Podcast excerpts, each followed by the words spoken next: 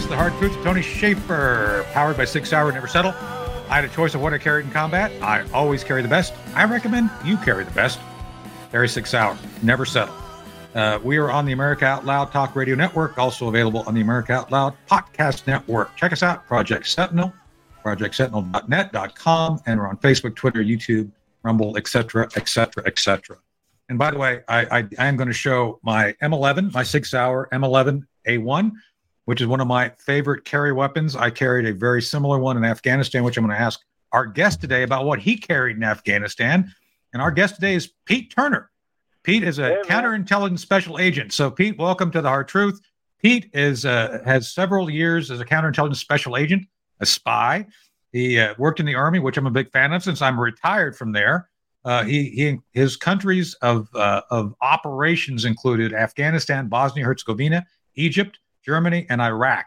All garden spots, I might add. He is now using his extensive knowledge in geopolitics, tactical espionage, and U.S. travel to provide compelling evidence outside the typical media landscapes, which, by the way, we need a lot of uh, uh of, of uh, outside of typical media landscapes information. So um, he's been uh, very extensively schooled, experienced, and he's here to join us to talk about his experience. So, Pete, welcome to the Hard Truth. Hey, thanks, man. I appreciate it. I know what it's like to run one of these things and to run around and try to keep up. So I, I just it, it just makes it work. Look, I love to talk to people that have been shot at before, you know, and it, just, it look there's reality in that, right? And and to have yeah. to deal with helping other people understand what it is to be us, and also to know like our experiences without even working in the same area to, to understand what that is to work under that kind of pressure either in support of or as that person. It, it means a lot to share air with you, man. I right. really, uh, by here in the in the veteran heart, but also out in the field. It's a different thing. Well, I think that's what I talk about. So one of the things we're, we're sponsored by SIG Sauers. So I don't know what you yeah. guys carried in combat, but I actually carried an M11. Is what did you guys carry when you were in Afghanistan? You know, I, I mean, I, I if I carried anything, I usually carried the standard nine mil. Um, but you know, I I didn't do a lot of um, weapon type stuff because I you know I had to go build trust with people, so I I tried to leave my weapon on post.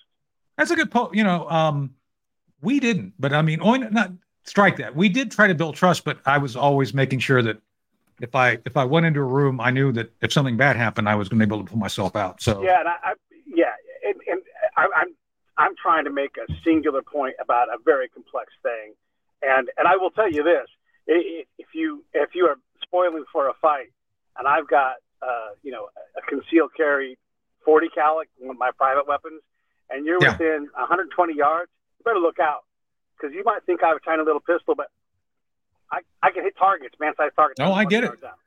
You know, I get it. So. So that yeah. well, that's part I want to talk about today is, is the is the the landscape. So over the yeah. years, um, I'd spent a lot of time actually working tactical uh, counterintelligence and human intelligence in the 80s. So I actually am older than you, and yeah. uh, m- my career uh, actually started uh, as a very young second lieutenant in the battle space of Germany back in the mid 80s. Yeah. And one of the notable things I, I, did actually pay attention to as a lieutenant, uh, besides being kind of, um, I don't know, a bit snarky because I would always get in trouble, was the fact that I think Army broke the code. One of the notable things about the U.S. Army intelligence system, and I don't know if people understand this, is that the basic DNA of the of U.S. Army intelligence goes back to George Washington and the Continental Army. That many of the things that we still use to this day regarding source operations, how we tag things and code things, how we run operations, literally goes back to the to, to General George Washington and his personal interest in in running spies and I think it's a pretty cool legacy. What do you think on that? The uh, it's always shocking when you think you've got something new, and then you go read a book that's super old, and you're like, oh, never mind. You know, this stuff just goes back a long way. You're, you're totally yeah. right about that, and just that, um, you know, because a lot of our training, look, you know this, like you can be told something and and you trained on it, but then you go read it in a book and it's in context, and and you realize, oh man, this is how this works. You know, like the the thing I always say is like, you know, I've got two four basic tasks. You know, help a commander win more, lose less, and then help the enemy lose more, win less. Right. Right. I didn't make that up. I, I got that from several different books. I'm like, that's my thing. Like, I, I look over the hill. All right, I take notes, right? I go into the town, I talk to people in the town. I'm just trying to find anything out that's going to advance any one of those four quadrants. And sometimes I get lucky and one piece of information will circle all four of those things. And uh, and look, I don't tell the boss what to do. I just give him the information and let him drive the machine, you know. And, and I think that's all of that goes back to Washington. All of that. Well, yeah, exactly. And I think people don't understand that that uh, the basic block and tackling of of human intelligence, counterintelligence operations have not changed literally since uh, the beginning of, of our army. And yeah. let's talk about that, about that because I think so much of what happens today on the battlefield is tainted by political whims. And and let me let me outline that a little bit because I don't want to get you in trouble. I don't want to put words in your mouth. But my experience has been uh, I started off in a very pure environment where our job was to figure out and discern the truth, the, the objective truth, not uh, shaded with an, an opinion. And uh, that environment required that you basically set aside your politics. You focus only on what is is knowable, and I, and what is knowable, Pete. And please tell me if you think I'm wrong. Yep. Is what you can either figure out from uh, objective reality regarding what you observe, yeah. what you can develop regarding sources who you believe through vetting and other means of verification are telling you the truth, and then essentially once you've done that, you constantly have to verify, re-verify the information coming in because you know there's deception so yeah. your job is not only to tell the truth it's to try to figure out what the bad guys are trying to deceive you with and uh, that that is that requires you to be essentially non-political right I, I, totally agree with that and and you could see when people would try to question the definition of a particular word i'm like hey uh, if we can't agree on this common word and what it means within this op order or whatever it is you know or or what Y means or whatever. And, and I'm not exaggerating. Like people would say, like, we're authorized to go off camp. Well, what's off camp mean? I'm like, oh my God. Like you, while you figure that out, I'll be back. I'm going to go get to yeah. work because my job is to go find things out while you try to yeah. decide what we're allowed to do. Because here, here's the thing is all of that talk, all of that like back and forth. My job is to go, go do, I have unique access. I have unique rules. I, I'm going to don't tell me what I'm going to do. I'm going to just go get information. And the second right. my information isn't valuable, tune me then. But for right now, let me go do what I go do. And not everybody's built like that. Not not everybody in our field. There's there's like the puzzle solvers. There's the ops guys. And then there's dudes like me who can go out and I need to be in town. And if you don't get that about me, I'll help you. I'll just be out in town and I'll come back. I'll talk to the boss. And when the boss is like, Pete, I need you to stay on camp, then I'll stay on camp. But otherwise, I'm not going to mess with all that stuff because my job is to go do what nobody else can go do. So let's talk about that. So yeah, yeah so one of the yeah, yeah, one of the notable features I've seen of our military is that even when it's expeditionary, and I'm I'm doing air quotes here yeah. because um, the expeditionary military basically brings Burger King, um, the PX, and every other Western uh, civilization uh, uh, amenity you can think of. And so I, you know, I used to sit there at Bagram. And you know, I was there at Bagram in the early days before they built all this stuff. And we had like a little BX and everything was still kind of a primitive. I, I would have to go to a porta john and it, you know, the crack of dawn. I lived in a GP medium and that was to me expeditionary, but no, no, no. Uh, when we move in, we start building up uh, all these huts and buildings, and we want to basically uh, make wherever we're at like America. And it's like, I don't know if that's wise. I don't want to get into that so much this, this minute. Yeah. But my point being is that the war is not won by how how many barracks you can build for the troops at Bagram or somewhere else. It's it's it's really about how can you figure out and, get inside of a term which some people like, some people don't, the OODA loop of the enemy. So I like the term OODA loop: observe, orient, uh, decide, and act. I, I think that is a very elegant uh, a summary of what we have to do. So my point to you is to actually understand uh, what's going on within the context of an adversary. Any adversary, often you have to be out amongst the uh, the environment where that adversary lives, and and yeah. so staying staying eh, hanging out at the BX, uh, drinking uh, non-alcoholic beer, you're not going to get a lot of intelligence there, right, Pete? Yeah, no, and, and look, uh, this is just how I do it, and and you know how our field is.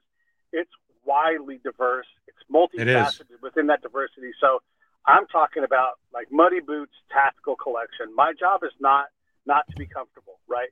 And, right. and there's people that are not. Look, I'm a physical athletic dude. So yeah, saddle me up and let me get outside. The next guy is going to be bookish. He does. He's terrified. I, if he can't go off the camp because he's paralyzed by fear, okay, great. Have him read my reports. And and to go back to what you said a few minutes ago, my reports are who, where, when, why, how, yeah. what I saw, and then what I think it means. Right? You're welcome to question the last part, but the top two things, that's that should all be facts, right? You're not, not allowed to question what I saw, not allowed to question what the conversation was, but the thing at the bottom, yeah, help me understand what you think all that means, right? Um, right. So that's that's my job is to go out and go do those things. And so I don't need to eat at the McDonald's. Do I go eat a burger every now and then? Sure, but if I can go eat with the interpreters, I'm getting smarter. If I'm learning who's calling them on the phone, I'm getting smarter. So I'm not afforded the luxury to do those things in my in our field, right? I've yeah. got to go out and be amongst the people. And if I'm spending, I can't, I can't be like, I can't be like T. Lawrence. Can't be out all the time. So you're not relevant on the camp. You have to be on the camp, right. so that you're relevant to the staff because the staff, the sergeant major, the commander, they won't understand you and they'll undermine your ability to work if you're not there. But you've got to find that balance. But but you yeah. have to be out all the time. So let's talk about that a little bit because I, I want we're getting closer, and I want to talk about Afghanistan here in a minute. Yeah. But to that point, um, the the basic techniques, tools, techniques, and procedures you and I uh, are trained to use and are common to our field. And even though we have a diverse field, I've look, Pete, I've known knuckleheads who go through the training and still couldn't recruit a, a, a wet paper bag. I mean, they literally just don't have people skills. It's like that scene in uh, an, an office space. I'm a people person. I, I deal with people. And it's like, I know knuckleheads like that. I, I, I could say some names and I won't. But there's other folks who, like you, have uh, the ability to go out and talk to folks and just find things out. And it, it's yeah. all about, like you said, building rapport. But that skill set, the skill set we're talking about, is not necessarily something the Army, who likes regi- regimentation, right. likes things very pristine. They don't right. like a lot of ambiguity. And this yeah. is one of the things. I, I, this is a, a, question for you, Pete. I don't know if you know. So back when I went through the farm, you know, I went through Camp Perry. I have the degree up here on the wall. Yeah. One of the notable features of of case officers, the CIA took the time to go out and do a, a global uh, study of all case officers, right. and they and they basically were looking for a common a common factor. Like what does what is the common commonality of all these very diverse people? I mean, you have some people who are eggheads go after scientists. There's others who uh, are very seductive. You know, we have females in the field, and there's others who basically, you know, basically can can you know. I've done everything. I was wearing a Stunts Unlimited sweatshirt this morning for an interview that I got when I was undercover as a stuntman. I've done gray arm stuff. I've tried to steal. I've stolen airplanes and, and stolen tanks from bad guys as as a you know kind of a high end thief for the country. You know, just saying. But all these. So do you know what the one common factor was of this survey of all case officers global? You want to guess? I don't know. Being a sociopath? I don't know idea. No. The the thirst, the thirst and acceptance of ambiguity, living in the oh, gray. Oh, yeah. yeah, yeah, yeah, yeah. So that is yeah, the commonality. Yeah. So you got to be able to deal in the gray. You got to be de- able to deal with ambiguity. And so my point to you is the military doesn't like ambiguity, does it? No, no, come on. No, no, yeah. Yeah, and and then you know I'm going to go back a few minutes to the conversation, and, and this this took years, most of my career to figure out. You know, because the OODA loop's a fancy tool, but for me, I realized that it was D A O O. So decide, act, orient, observe. Decide, act, orient, observe, and that's a small difference unless you're at the pro level. Yeah. And because people often like uh, they get bound up by that by that planning phase. I need to get out. I need to go act, and then I need to go, okay, what happened? How did I do that? And then and then repeat that cycle, and then allows me to slow down because I'm not trying to outmaneuver a jet fighter. I have to slow right. down to the pace of what the culture is moving at, and that allowed me to, um, you know, when you're in a lot of combat, time moves differently in different situations, and, and if you're trying to get inside someone's loop all the time, you tend to spin up and go too fast. Americans get too fast. And so that allowed me to go, hey, um, my job here is to slow down and to have less ego and, and to have it be not at all about me. And then it would allow me to see us and go, oh man, we are all too fast. This is valuable to the commander. This is hyper. This is all gold to the commander. Here, so here comes Tony, and I'm using you as an example. And he comes in and he's like, my commander doesn't care what you want, Governor. My commander wants this. And I'm like, oh no, here's a problem. Okay, that goes, and I write that down. Now that's gonna that's gonna make Tony upset when the boss hears that. But the boss needs to know that so the boss can go deal with Tony, because I just hope the commander realized he was losing when Tony was out because Tony was going crazy, you know. Yeah. And that kind of stuff, that that is so important. That has nothing to do with anybody blowing anybody up. It's right. everything to do with losing them. So let's talk about that. So, um, one of the shared experiences we have is Afghanistan. So, my time yeah. is well documented in Operation Dark Heart. Uh, obviously, I was working at, at, with the Tier One units, doing a lot of special things.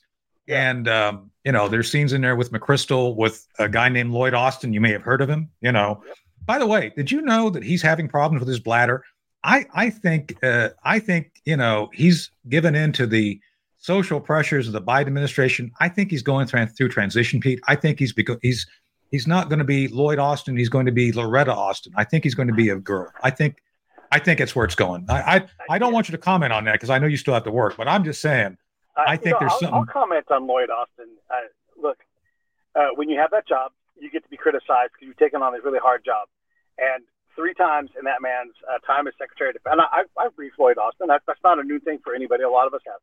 But right. if you stand in front of the American people and you say, I have no idea how many Americans are in that country, nor can I defend them, it's time to hand it's time to offer your resignation. Yeah. And then the oh, boss says, Lloyd has offered me his resignation. I'm refusing it. Those words all have to happen, and then you get to keep working. But when you fail the American people, there has to be accountability, and there is not. So one, yeah. So let's talk about this. So I've uh, uh, actually advised a number of these guys, to include Austin and Crystal, I was their senior human guy during uh, the surge in late 2003. And I was in a room with them, and I was fascinated by some of the complete uh, miscalculation of the culture we're, de- we're dealing with. Now, you your job is to go out and understand the culture, and I get that. Yeah. But my problem is is this, Pete. Those guys are not willing to actually accept that maybe maybe the people we're dealing with see the world differently than we do. And and this has been yeah, so let me let me give you a, a, quick lesson. So one of the people I was advising is is a guy you probably I don't know if you met with him or knew him, uh, General Joseph Dunford, Joe Dunford, chairman of the Joint Chiefs. He was commander of ISAF at one point. So when he was over there at, at ISAF, we obviously I wasn't in the room with him. I was advising him from here. Um, there was an event where at at at uh, at Bagram, a uh, a couple of Korans were inadvertently thrown into a fire basically they were at the BCP. I don't know if they called it the BCP where you were there, the the Bagram collection point. Yeah. I spent a lot of time at, at the at the BCP, um, and basically at some point, somebody these guys were writing on the Koran. So they they basically, you know, they were. I guess you're not supposed to do that. That's fine. It's I'm not here to judge. But what happened was, you know, there was big burn pits, which by the way, a lot of us I've actually got a disability from being exposed to them. Um, the the burn pits some Afghan nationals found the Korans in the fire. And of course, they reported it. So, uh, so instead of accepting that maybe that we need to look at this event through the eyes of the Afghans and of that religion, no, no, no, no, no. We instantly assumed responsibility. Oh, it's our fault. Oh my God, it's so terrible. We are so sorry. And the next thing you know, because we accepted responsibility, there's literally uh, uh, riots in, in, in Kabul protesting our responsibility.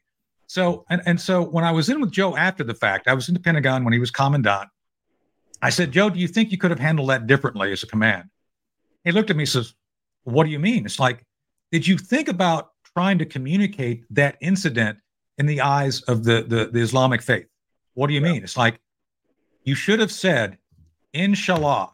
Apparently, those men who found the Quran, the Korans in the fire had somehow offended Allah, and this was their path to salvation. They were given an opportunity to shine in Allah. They, they it was their task. Allah assigned them a task to save those Korans. Inshallah. Not and it's like they that was their God. And it's like, did you consider maybe you ought to communicate at the level they understand, not not what we would project on them? Yeah. And he sat there and looked at me like, we never thought of that. No, you never thought of it because you've never actually fundamentally looked at the situation for what it is rather than what you want it to be. So, you know, in a situation like that, you, Joe, did you, did, were you responsible for put, sticking those in, in the fire? Well, no. Was an American responsible? Well, we don't know. Exactly. So why do the, you then presume to say, we're going to take responsible and apologize? The moment you take responsibility, you take ownership and you're the issue. Did you just think about the fact that maybe you could say, look, these men were, this was a gift from Allah. Go to their level of understanding of Allah and their understanding of religion and communicate at that level. And then it would have gone away. It's like, oh, yeah, that's right. These men were, were tasked by Allah to do something to support their own spiritual uh, uh, development and leave it at that. It's like, hey, good for them. They found it. So why yeah. why do you think, Pete, that even people and I love Joe. Joe is a close. Why yeah, do you think we have senior officers who don't understand the very culture we're trying to influence? You know, I, I can't tell you. I, I how come our cultural training is 125 years old? I mean, you know, we just refuse to adapt to it. I I, I could tell you a hundred other examples when when we feel that, and I've written professionally on our refusal to understand. You're telling me that if I get invited by an imam or some kind, you know, sheikh, and uh, come to my mosque I'm not allowed by regulation to go, you know what? I'm going to break that regulation every time. Yeah, exactly. Every time, you know, because it's an honor.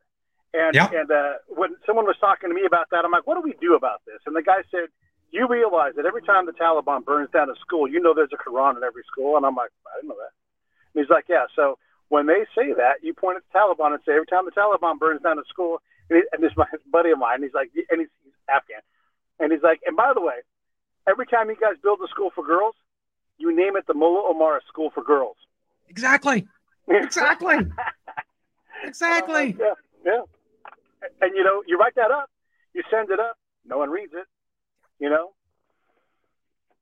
So, so this yeah, is you can use culture to your advantage. You know, just like um, these books are courtesy of Jay Shalmati. Yeah. And then Jay Shalmati has to be like, no, we hate books. They have to say those words, you know. And yeah. uh, that's just what you did. That's how you do the info op on them. Right. And so this is what I'm, my point is to you. It's like you are you are not unique. I, I mean, you are, but you're not. In that. I think others like you, like like me, have said we have to understand the culture we're trying to right. influence.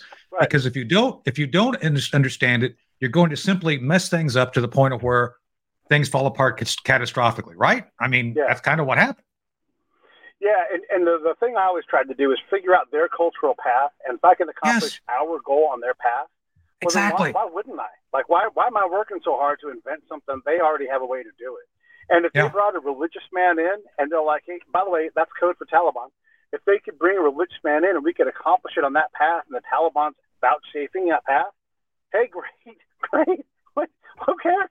And I would yeah. tell the boss, he'd be like, "Yeah, we got this done, and the Taliban signed off on it. All right, great, thanks. I mean, just Taliban country, you know. Yeah. Why are we fighting that? You know, we're getting wins. Just the small wins are wins. Just stack wins and keep going forward. So, um, we got about three minutes left in the segment. I, yeah. We'll continue the conversation after the break, but based on what we're talking about, and I, again, you and I, I think, share this interest. We need to educate the public and the leadership on our mistakes. This was yeah. While I think uh, the tools, techniques, and procedures you and I are talking about are tried and true based on the, the, the, the George Washington intelligence concepts created during the Revolutionary War, they're still sound. The problem is, even with the best people trying to do a good job of actually creating and understanding the battlefield, if the commanders themselves don't seek to understand, it, there's a real problem with that, right? Boy, seek to understand are magic words. And yeah. if I'm George, you know what I got? I got Pete with those Hessians, and and like Pete, yeah. get those guys hammered, I, and and not just lucking into that, like it's set up. I guarantee right. you, he had a dude in there. I guarantee right. it. You know, yes. deploy Pete because Pete can drink, and we're just gonna get. We're just. I'm gonna get the commander hammered, and once the commander's drinking, everybody's drinking, and it all it just absolutely is what happened. Yeah. And so, uh, and again, uh, you know, I, I like the fact that we're talking at the at the tactical level because one of the things in Dark Heart that I got in a lot of trouble for is because you know I was supporting a certain three letter agency that does, you know, phones and stuff. I don't want to say them because they'll get really upset. They always do. But part, my point is, is at one point we had to do essentially a an unauthorized raid on the telecommunications center in Kabul because you know we knew where the information was at, and we basically did it on the spot without telling anybody because first off, just going in and doing it sometimes gets it done. The rules were against it, but Pete, I knew I would never get approval to do what was necessary to get the intelligence information for that commander at that point in time. And it's like, um, yeah, you, you, we, we appreciate it, but you should have authorized, asked for authorizations. Like I would have never gotten it. Yeah. I would have never gotten the authorization. So, you know, what do you think? I mean, uh, yeah, sometimes you go to your Afghan partner and you're like, if I was you, this is what, because, you know, the highest level of partnering is when your partner comes to you and says, Pete, you know, you're my advisor. And I'm like, yes, I am. How would you do this? And then, you know, you say something like, you know, the Americans can't get this kind of stuff done. You want to be audacious like the Americans? This is what I would do. And, you, and you're like, that's, you know, ask the Americans, tell them, matter of fact, order them to go do this with you and then lead the way. And then they, they want to do that stuff, you know, yeah. and that's, you know, get the, get the Afghans to believe in your advice and have them ask for it and then go do something with them like that, man, they'll talk about that the rest of their lives. Well, that's the point. Yeah, yeah. yeah, no. So, Pete, and I think that's the issue is that we have so many people who have invested. And think about, I, I don't want to get you, it's like we spent a trillion dollars, oh give God. or take, on yeah. this war. And, and, yeah. and, yet, at the end of it, we fought the war one year at a time. It's like every year was an, like, oh, oh, we're at war. It's like yeah. it was like it was new every year. It's like, how did you not actually learn lessons? And I yeah. would argue because there was such arrogance, cultural arrogance in our own military, not being willing to accept the fact that, hey, the Afghans don't see the world. I, one last note, we have to wrap it up for the first half. I was in a hospital up in at Walter Reed, and there was a Marine uh, kid. He was a lieutenant. Uh, he'd suffered massive uh, wounds from an IED explosion, and he was going through daily surgeries, Pete, to get all the shrapnel out. And on one of these patrols, and by the way, he was a fan. So one of my f- friends said, "Hey, he's a big fan of yours. Would you go see him?" Pete, I walked into the hospital. I saw a a, a, a kid, eight, probably 19 years old, with no arms and legs. Like, oh God, just think of the sacrifice of these kids. So I went and saw this Marine lieutenant, and I'm sitting there with him, and he's in pain. He's you know going through and he had lost uh, three three of his his his his his Marines on that patrol. They they were killed, and he survived. And we're going through and talking, and he looks at me. He says, uh, "Colonel, we're not going to win this, are we?" I said, uh, "I don't know." he said, "I really thought we were the good guys." And I looked at him. I said, "I know we we are, but they don't see us that way. They they they have a different view." When you're running around with weapons through their countryside.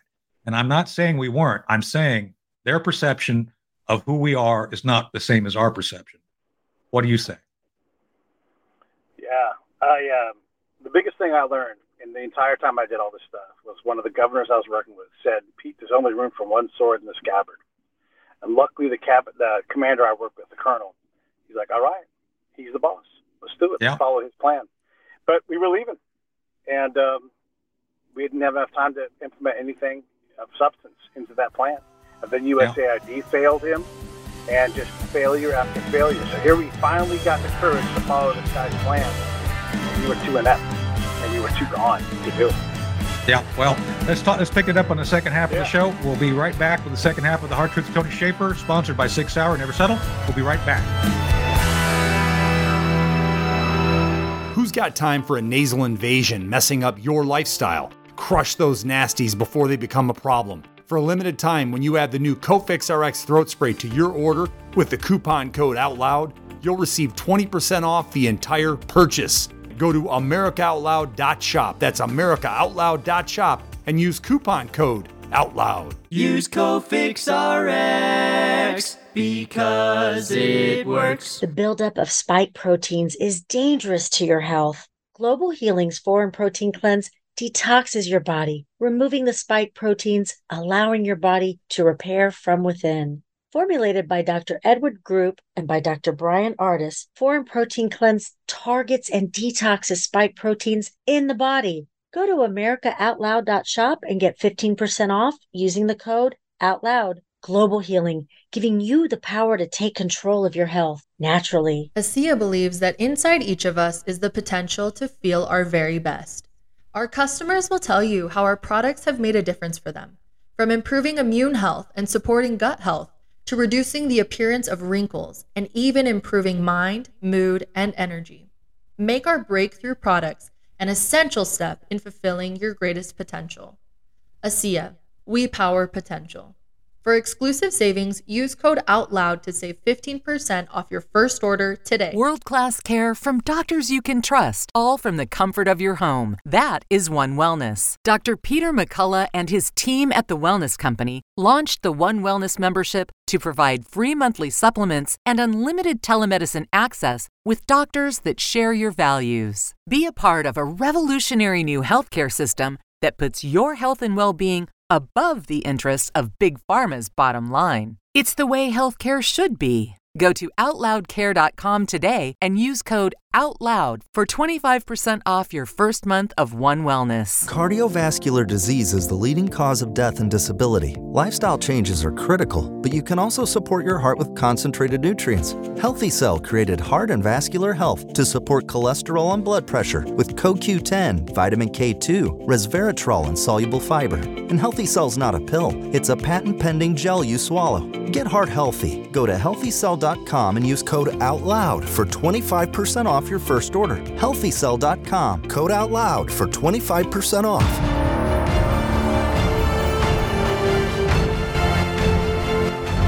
Many voices, one freedom, united in the First Amendment.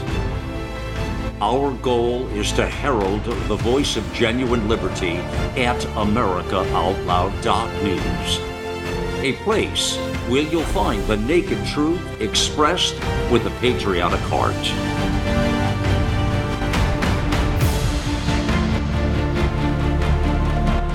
Now is our time, my fellow Americans.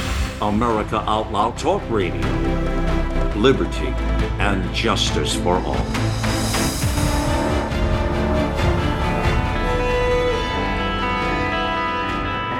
Hey, this is the Hard Truth Part 2 with Tony Shaffer, still sponsored by SIG Sauer. Never settle. I had a choice of what I carried in combat. I always carried the best. In this case, I carried the M11, just saying. Uh, I suggest you carry the best. Carry SIG Sauer, never settle. Uh, we're on the America Out Loud podcast network and radio network. Uh, check us out, uh, projectsentinel.net.com. And we're on Facebook, Twitter, YouTube, Rumble, and et cetera, et cetera. And by the way, happy Valentine's Day to our uh, esteemed colleague, Cherie Currie, who does our, our theme and bumper music. Yeah. Uh, she always does a great job for us. Uh, chainsawchick.com if you want to check out some of the stuff she does. Uh, always a great Cherie. We love you and uh, we appreciate everything you do to help us uh, and what we do to educate the public. So, and as obviously for those watching, I'm wearing a T-shirt of she and her sister Marie. So there you go. Uh, so here we go. And um, we're still joined the second half of the show with Pete Turner, Army Counterintelligence. I'm a big fan of Army Counterintelligence since I used to be one myself. And uh, Pete's been helping uh, educate us and our audience on all the uh, the challenges. I guess Pete is the best way to put it regarding uh, uh, the the profession we we've chosen to follow. And now we're joined, uh, part two of the show, with uh, the uh, the extremist Chris Cordani and the elongated uh, from having to vacuum uh, Elizabeth Breckenkamp. We'll Oh leave my it, we'll leave it gosh. there. Yeah. So there you go. Hello. Hello. Well, say say hello to the audience, Chris, you're on mute. Hello. Chris. There he is. Good. I'm good. Howdy from Virginia. Uh, yes. Uh, good old Virginia. And of course, elongated like Ralph Dibny. There we go. That's right.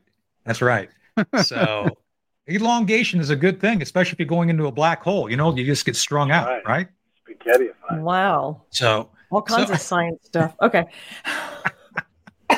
So we're back with Pete. So Pete, we were just talking about kind of the the knuckleheadery we have uh, in dealing with commanders on the battlefield, and at the end, I think they finally got it. It was a little bit too late, obviously. And um, one of the things that I mentioned before we went to the break was the blood and treasure that I personally had to witness at Walter Reed, where you know we had these young kids going out on these combat patrols, literally being Oh. uh, blown to bits, having to go through this.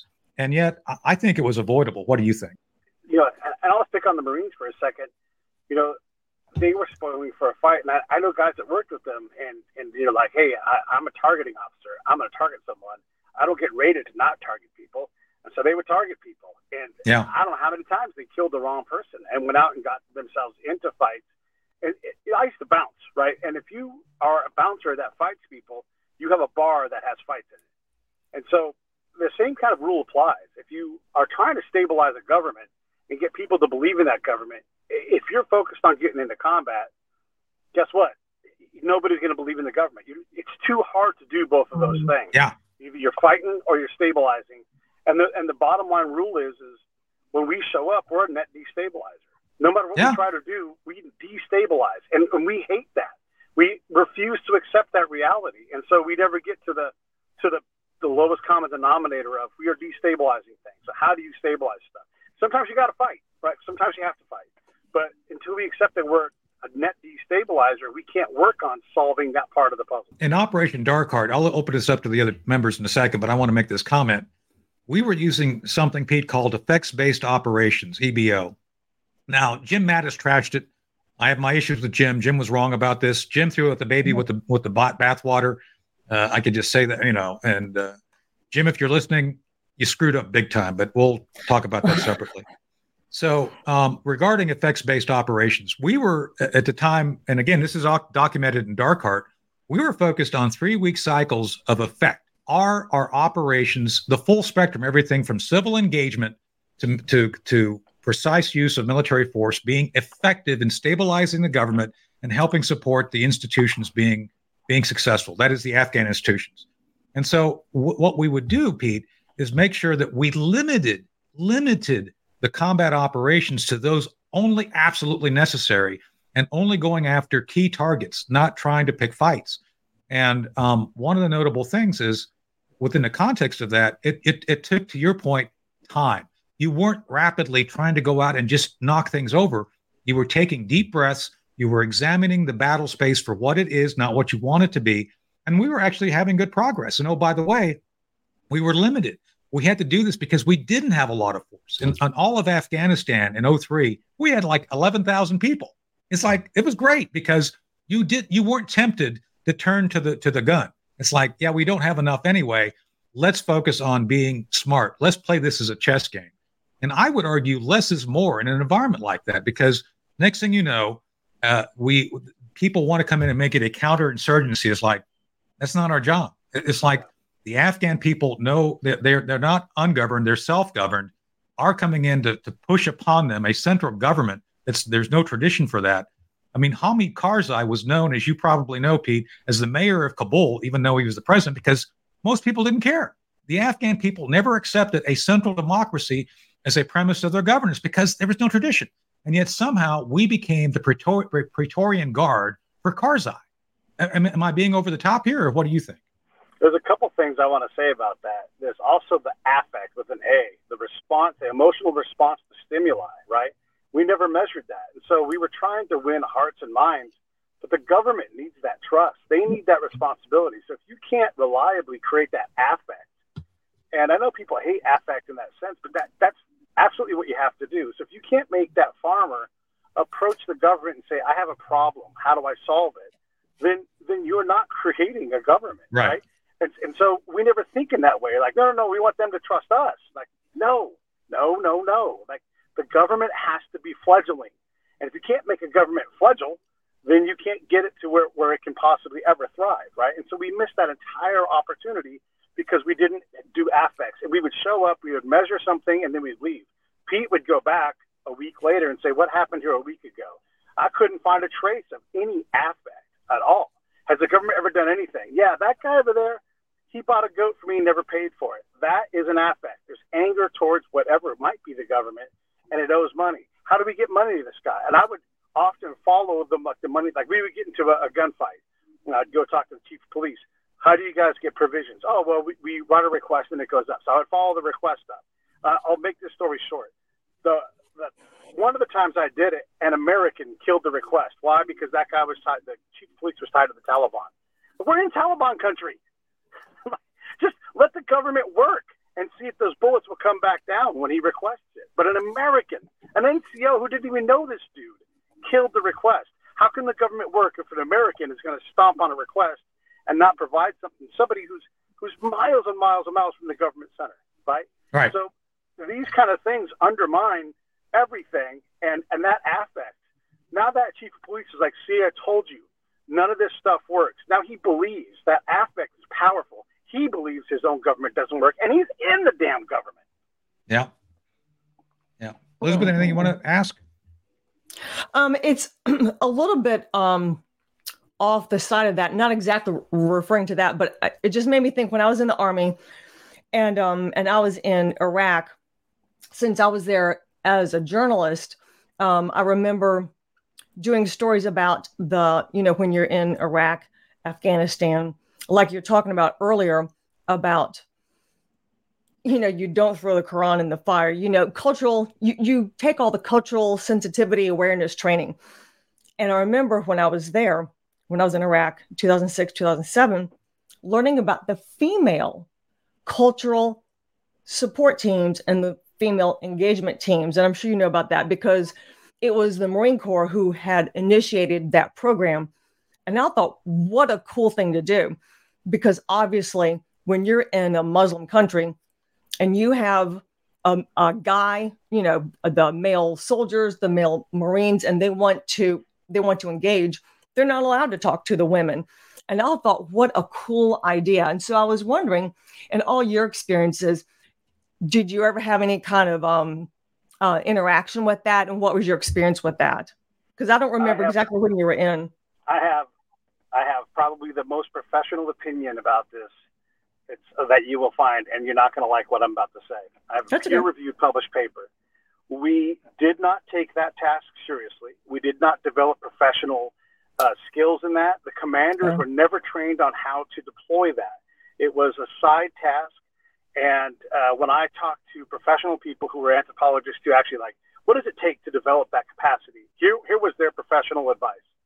Don't.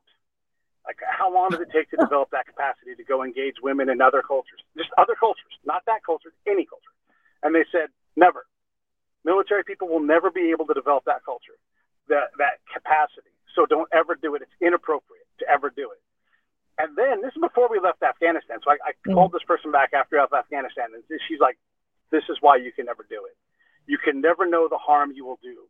Nobody will take it seriously, and so it's absolutely inappropriate, dangerous, and you cannot do it." And so that's the answer right there. Is Huh. if you're going to do these things, it is unethical. And, and there's a thing where when we try to go out and do things, we reach a point of ethical saturation, and you take on all of these things, whatever it is, farming, rule of law, uh, female engagement. And look, I'm not in any way against women, right? What I'm against. No, I got you what you're saying. Yeah. Yeah, I'm against doing things in a way that's going to harm people, right? So we we go to a village, we we send our women out who aren't trained. I, I swear to God, I had this conversation. We're all in the, in the staff room, and the, the commander's like, "We got to do some female engagement." And the sergeant major, who's a dude, he's like, "Oh, we'll get Miller to do it. She's a female." Next thing you know, there's Miller, and two other women going out and they're engaging. And what are they doing? They're, they're inventing the uh, the period and taking uh, tampons out to women in, in the Afghan village. That is that is not in any way an appropriate thing, and no one would. No one in California would want that to happen. I mean, if some Afghan women showed up and said, "Here's how you do feminine hygiene," they they have an answer for that already. But we're so we're so disconnected from reality that we don't do what we're supposed to do. So in theory, yes. By the way, uh, some of those uh, female assets were there to collect intel, and again, Right. Exactly. yeah, no credentials to do that. So that's the answer: is we don't take that stuff seriously, so we don't get to do it. Right, because one one thing I do remember about the female engagement teams was that they're all volunteers. Nobody made them do it, you know. But it's like, hey, we want to put this, and so yeah, I think in theory it it sounded good. Like, yeah, let's have the females speak with the females. But I hadn't even thought about that until you said that. But that makes sense because yeah, what if And what if Korea goes- comes yeah, to um, our country and tries to teach us how to right? I don't know do something they do in Korea? for the black eyes and all that stuff, right? Nobody Yeah. does. Nobody ever goes back, right? Exactly. The follow up. Yeah. How do you really make it successful? And how do you know it's successful? And yeah. Yeah.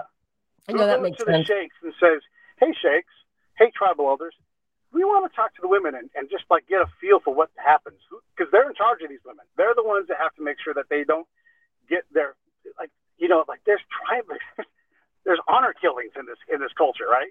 Yeah. And so we don't go talk to the people that are responsible for the honor killings and say, how do we appropriately do this? And then ask them. Yeah. We don't start there, right? That's a good point. That's a really good point.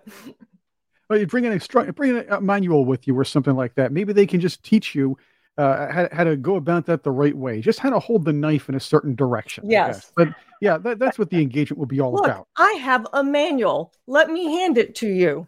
Yeah. it's translated, it's transcribed and everything. Anyway. Yeah. It's very kind of you for that. But it is that time. It is that time. We're going to be getting Uh-oh. Tony's takes here. That's right. It's always a lot of fun. Here we are. And I'm glad you're here, Pete. You're going to join us for this one. This is Tony's Tony's Takes, and it's powered by Sig Sauer. Never settle. You saw Never settle. Tony's. You saw what Tony was carrying today. And if you want to check that out again, of course, you can find that on the America Out Loud Talk Radio M11. Network, the M11. Yeah. And you can also find us here on AmericaOutloud.news. And yes, we'll have our video version on YouTube a little bit later on. Well, let's get to this one. This is the big story. I um hoping Pete will come back for this. I think he is. So let's uh let's pull him back in before I make a little move here. But the big story, of course, is Pete Mayorkas. He is gone. He's out. He's no, actually, he's not going out quite yet. We are a lot of people are hoping so. Fact is, impeached does not mean such. However, by a one vote margin, the House Republicans did have the guts to do that. What are the chances, Yeah. however, Tony, the Senate will follow through and toss him?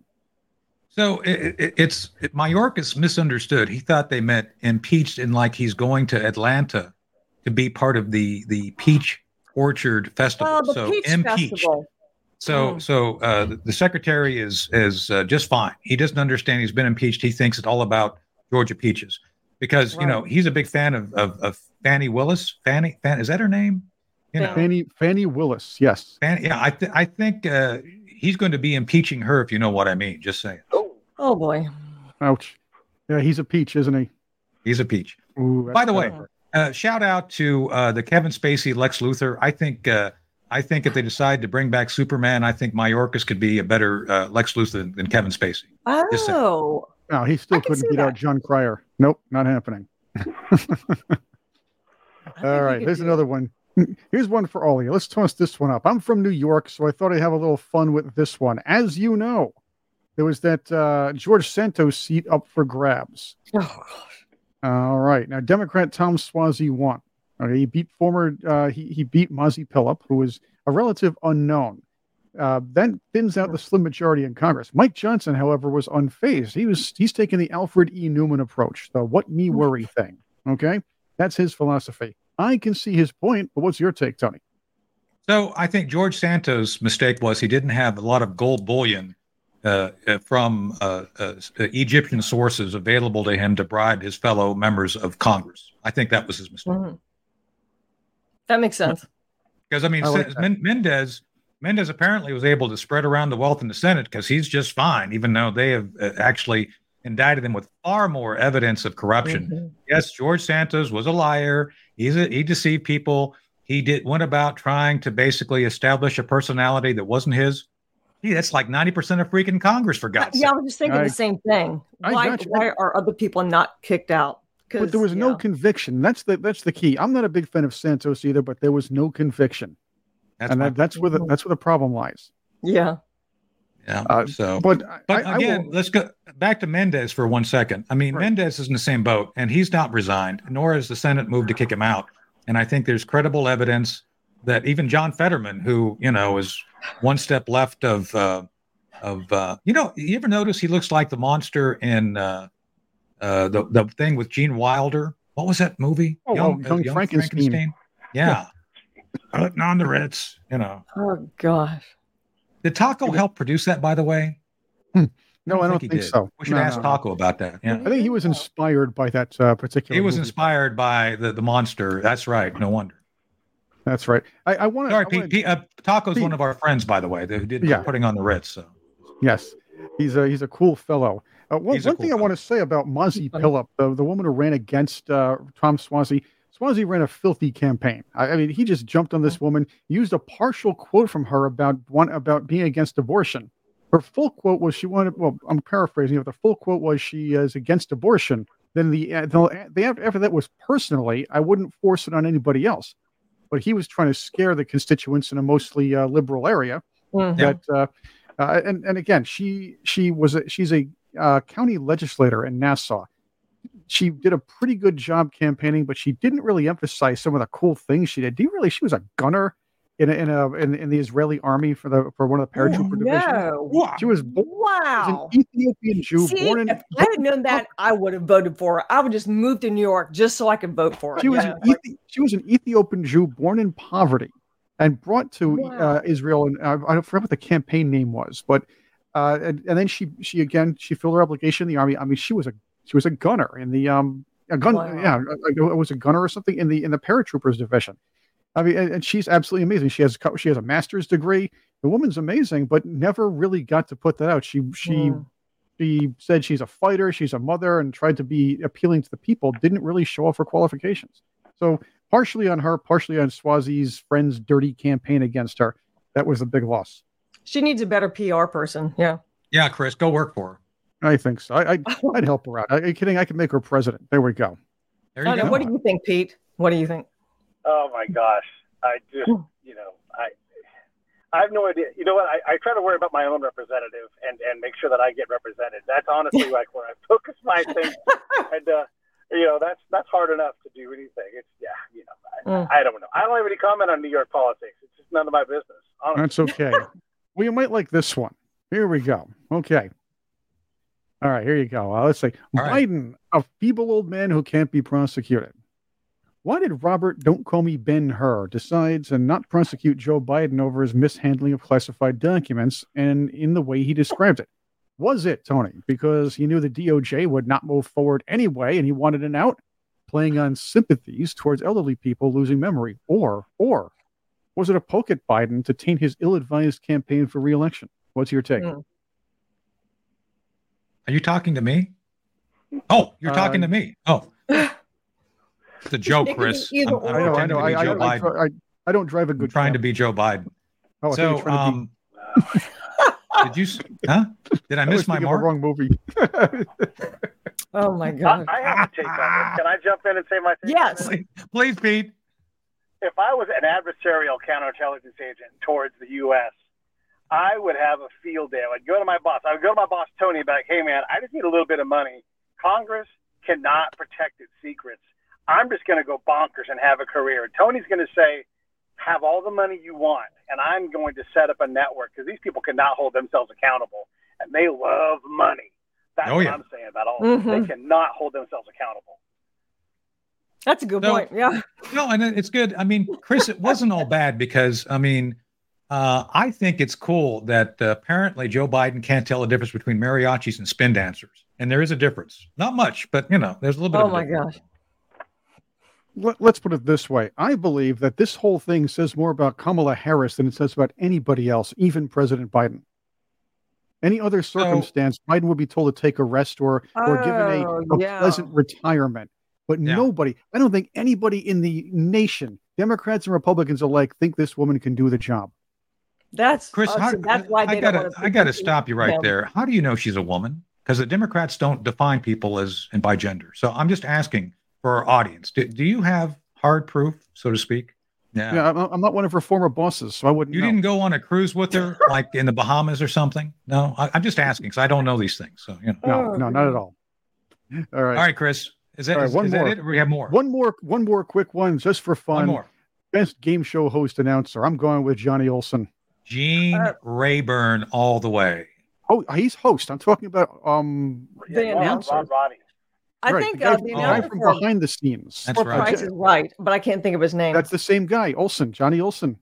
oh, thank you. Yes. Yeah. Him. Why don't you go with host? I like hosts are better because you could go through Richard Dawson and uh, Gene Rayburn and uh, who was the other guy? There was a bunch of like Wink announcers. Martindale. There we Wink go. yeah, Martindale. Martin- Mhm. You know he's still Oh, around. what he's winking. Wink. Yep, Art Fleming. Don't forget Art Fleming. Alan I- Ludden. I had John Davidson on my show. He was a he was a good game show host. Was he? Good guy. Yeah. Oh, how cool. He's Bob. Eubanks. Bob Uh, Eubanks. Oh, Bobby. Yeah. Dick Clark hosted some shows.